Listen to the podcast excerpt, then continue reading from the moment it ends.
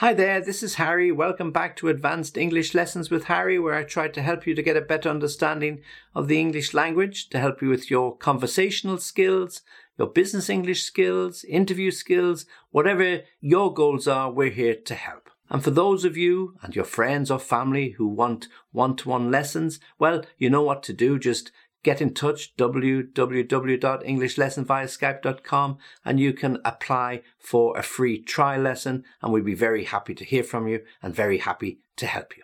In this particular lesson, it's an advanced English lesson. We're talking at, talking about ways in which you can improve your speaking abilities. And here we're talking about telling someone how they are wrong, but politely. Okay. So these are useful phrases to improve your everyday communication phrases for daily conversations. Okay, so the first one. I believe you may have misinterpreted that, or I believe you may have misunderstood that. So if somebody's got the directions wrong, so in the example, I believe you may have misunderstood the directions. You were supposed to apply the red paint before the blue paint, okay? But you did the blue paint before the red paint. So you've made a mistake. So I believe you may have misunderstood or misinterpreted the instructions or the directions on the tin, on the diagram, on whatever comes with the kit that you're trying to make up. And another way when we use misunderstand is the following way.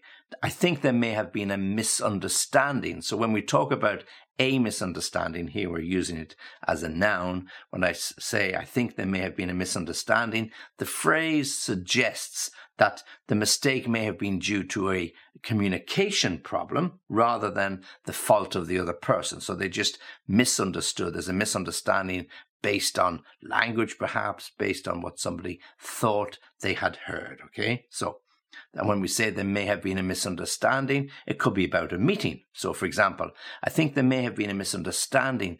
The meeting was for today at two o'clock, not tomorrow at two o'clock. So we need to make sure that everybody is available. So there may have been a misunderstanding with the email, or there may have been a misunderstanding over the, the, the phone, or whenever this arrangement was made. But the meeting is today at two, not tomorrow at two. Okay, so there can be lots of misunderstandings like that. I'll give you an example. When I was in Italy once and uh, I presented my passport to the hotel, and my date of birth is the 5th of July. So written in English, it's 0507. Okay, now the day I arrived in Italy happened to be the 7th of May, okay, 0705. When I arrived back in the hotel that night, there was a cake and a small bottle of champagne on my bedside table, and I was really surprised as to what that was for. So there was a misunderstanding about the date and my date of uh, birth. But they allowed me to keep the cake and the champagne, so everybody was happy. Okay, so a mis- there may have been a misunderstanding. Now, next expression Actually, it's more like. Actually, it's more like. And when we use this, we're trying to just correct somebody, okay? So to give them more accurate information. So this phrase gently corrects the other person's statement without trying to embarrass or to offend somebody, okay? So Actually, it's more like. So, if you're giving somebody directions and they said, Oh, yeah, you can walk to the city and it'll take you 20 minutes. And you say, Well, actually, it's more like 30 minutes than 20 minutes, unless you're really running. Okay. So, when we want to correct somebody, but we want to correct them uh, politely, then we say, Well, actually, it's like, it's more like this than the other. So we're not telling them, no, no, no, you're wrong. We're doing it in a gentle way. Actually, it's more like. Next expression. I'm sorry, but I don't think that's quite right. Now, this is a little bit firmer. I'm sorry, but I don't think that's quite right. But again, it's about the intonation you put in your voice. You're not shouting or screaming. You're saying, Well, I'm sorry, but I don't think that's quite right. So you're trying to tell them that, mm, I think there's a little mistake here. So this phrase acknowledges the other person's statement while expressing disagreement with the facts. Okay. So for example, I'm sorry, but I don't think that's quite right. The store closes at nine o'clock, not 10 o'clock. Okay, so it's not quite right. Yes, it closes late, but not as late as you think. So it closes at nine o'clock, not 10 o'clock. So if you want to go there, you better go now. Okay, so I'm sorry, but I don't think that's quite right, meaning you've got the time a little bit wrong. Yeah, it closes late on a Thursday and Friday, but nine o'clock, not 10 o'clock. Next expression. I understand what you're saying, but. Okay, so there's always a but in these statements. Yeah, I understand what you're saying, but. So what comes after the but? I understand what you're saying is positive, okay, but is going to introduce that particular negative, and it depends on how we say it as to how politely it will sound. So this phrase shows that you are listening to the other person's point of view while gently correcting their error that they have made. Yeah. So I understand what you're saying, but so you show that you, you have been listening and yes, you understand it, but, and here comes the but, which you're going to correct them for the mistake they've made. So let me give you an example. I understand what you're saying, but I think it's actually pronounced karaoke. Yeah. Not karaoke. Yeah, it's karaoke. Yeah, not karaoke. It's karaoke. Okay, so yeah, I understand what you're saying. So I know what you want to do. You want to go to a karaoke bar, but it's pronounced karaoke, not karaoke. Yeah, okay, so it's just correcting somebody gently and quietly and politely that they've got the pronunciation slightly wrong. Yeah. Now, when we were playing a game of trivial pursuits a few years ago and there was a geography question and one of our sons i won't give his name because he might be a bit embarrassed if he listens to this but probably won't listen to it but he instead of uh, when he was asked the, the question about a country in south america he came up with this answer uruguay and I looked at him, I thought, Uruguay, what is that? Some sort of pop band or something. In fact, he meant Uruguay. So, yes, so politely, but we did snigger a little bit, but we politely told him, well, the pronunciation, you got the right country, but the pronunciation is Uruguay, not Uruguay. Okay, so if you haven't seen the word for a while, yes, you tried to pronounce it in a strange way, but the actual pronunciation was Uruguay. Okay, so I understand what you're saying, but the pronunciation is karaoke, not karaoke, or Uruguay, not uh, Uruguay. Next one. It's my understanding that. It's my understanding that. Now, here you're trying not to be dogmatic, okay? So, this phrase allows you to express your own perspective or your own view on something without invalidating or overly correcting the other person's opinion or point of view. So it's my understanding that. So you're doing it quite gently and politely. It's my understanding that the report is due on Friday, not Thursday. So perhaps in a business meeting on a Tuesday or Wednesday, somebody says, okay, well, look, um, we'll get this, everything done and we'll have that report ready by close of business on Friday. And you say, well, look, just for some correction there, or just to make sure that we understand it, it's my understanding that the report is actually due close of business Thursday, not Friday. Okay. So you're correcting people without embarrassing them in any way. And then the next one, perhaps we could double check the facts on that. Perhaps we could double check the facts on that. Now, that literally means that when you ask somebody to double check, you've seen it, you've don't believe it, so you want somebody to check it again just to make sure because it's really, really important. Okay. So when we use this phrase, it suggests that both parties should verify the information before assuming that one is right and one is wrong. So we could say, perhaps we, yeah, so we're emphasizing the we, perhaps we could double check the facts on that. So you want to make sure that you've got the right facts, no matter whether it's you or the other person that's right or wrong. You just want to make sure that what you've got is accurate and correct. So, for example, Perhaps we could double check the facts on that before making a final decision. So it's all, if you're going to make an important decision, it's really, really important that you double check the facts just in case you make the wrong decision. Or perhaps you don't need to make a decision at all. So if you've got the wrong information, you might make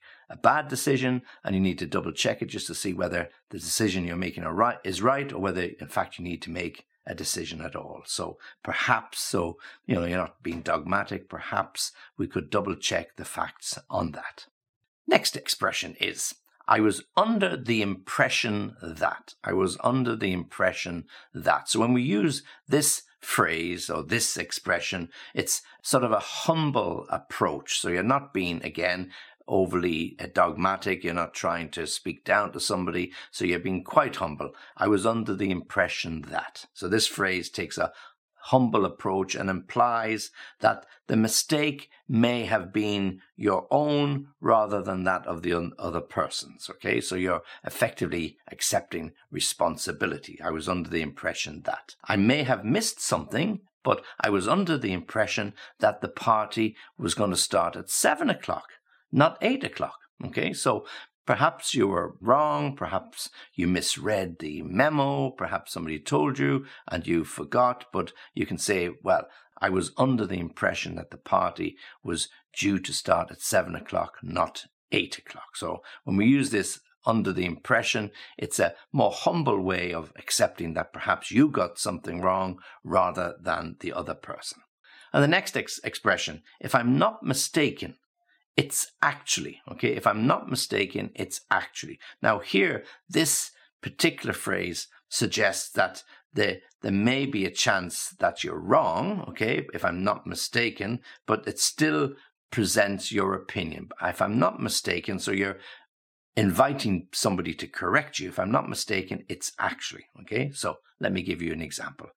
If I'm not mistaken, it's actually the second turn on the right, not the first. So you're trying to give somebody some directions as to how to get to the head office or how to get to the shopping center or how to get to the restaurant, wherever it is. And so you're not quite sure, but you're almost certain. So you said, well, look, if I'm not mistaken, it's the second turning on the right, not the first. So you take the second turning on the right and you go down that street, you'll see the hotel or the restaurant. You can't miss it. It's it's the biggest building on that corner or the bottom of that street. So if I'm not mistaken, it's actually the second turning on the right, not the first. If I'm not mistaken, his birthday is actually next week, not the following week.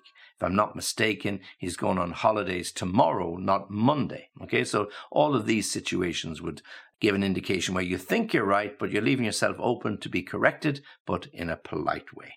I'm not sure that's accurate. This is our next expression. I'm not sure that's accurate. So this phrase expresses doubt in a polite way. So you you're probably f- pretty sure that this is wrong, okay? But you don't want to be too strong with the person. So it's expressing doubt, but in a, a polite way. For example, I'm not sure that's accurate.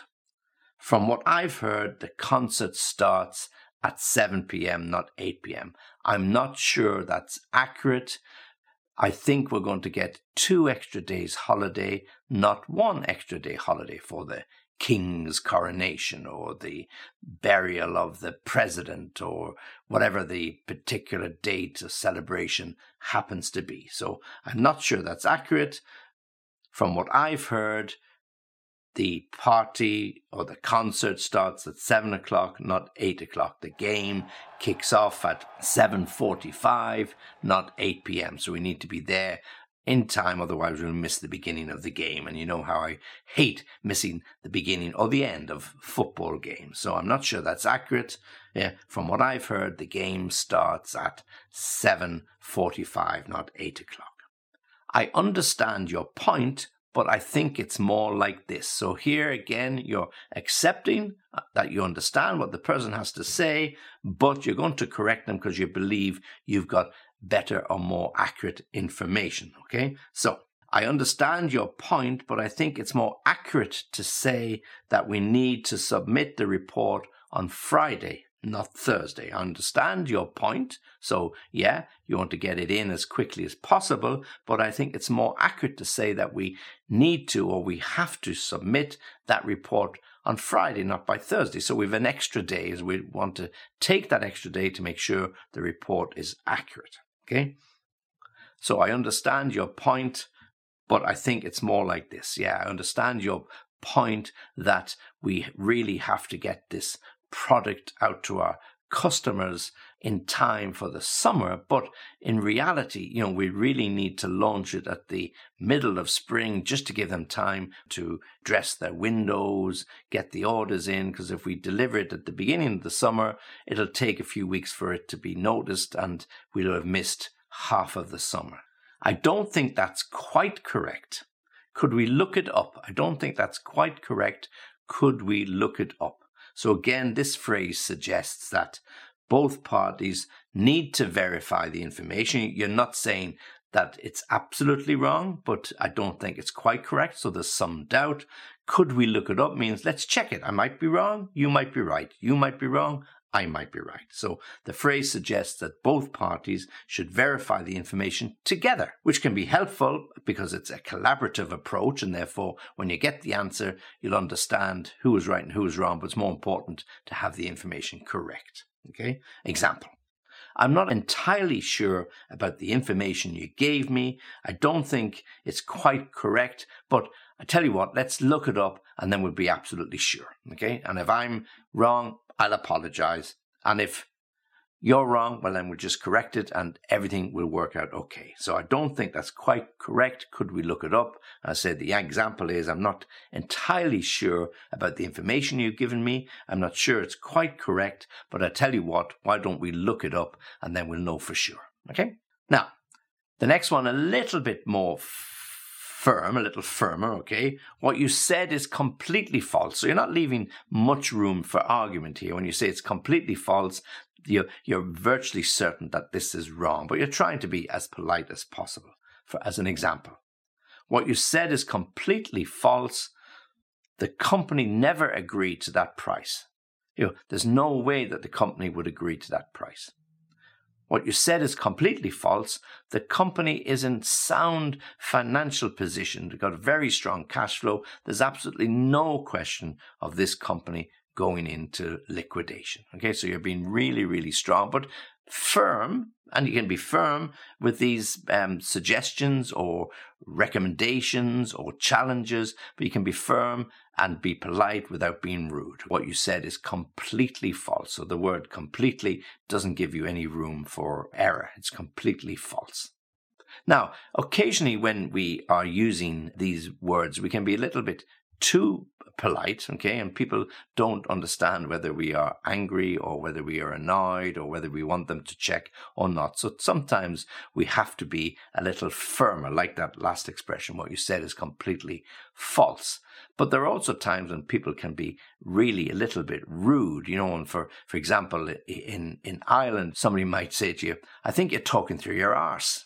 so that doesn't leave much room for being polite. And it, it's really telling somebody that what they said is a load of ru- rubbish. Now, in England, they might say, I think you're talking through your bottom. Yeah. So that would be the Queen's English, a little less rude, but not so much. Yeah. So uh, there are ways in which you can be absolutely rude, you know, like, ah, it's a pile of horseshit or it's bullshit or it's rubbish. Yeah. So these don't give you any room for maneuver. There's no wiggle room in those. So whatever you say it, somebody's going to really know that you're annoyed or that you don't think much of their ideas. Whereas the other suggestions that I've given you, the other expressions are really to be polite. So you, give the opportunity for the person to check it themselves. You're not indicating outright that they're wrong. So you're using expressions, oh, I was under the impression that, oh, if I'm not mistaken, it's actually this, it's my understanding that. So they're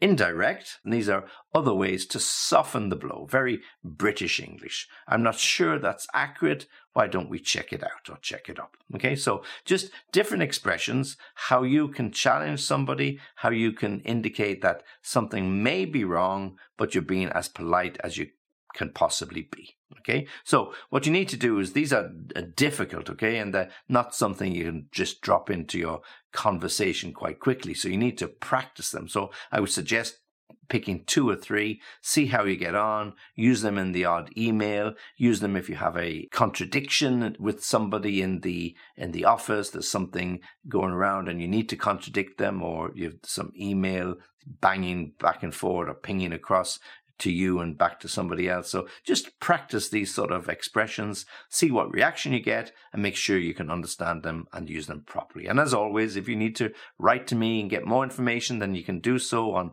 www English lessons via skype.com. Very happy to hear from you. Very happy to include your suggestions in future lessons. And if you do like this particular lesson, then please like the video. And if you can, subscribe to the channel because it really, really helps. Okay, this is Harry thanking you for watching and listening. And remember, as always, join me for the next lesson.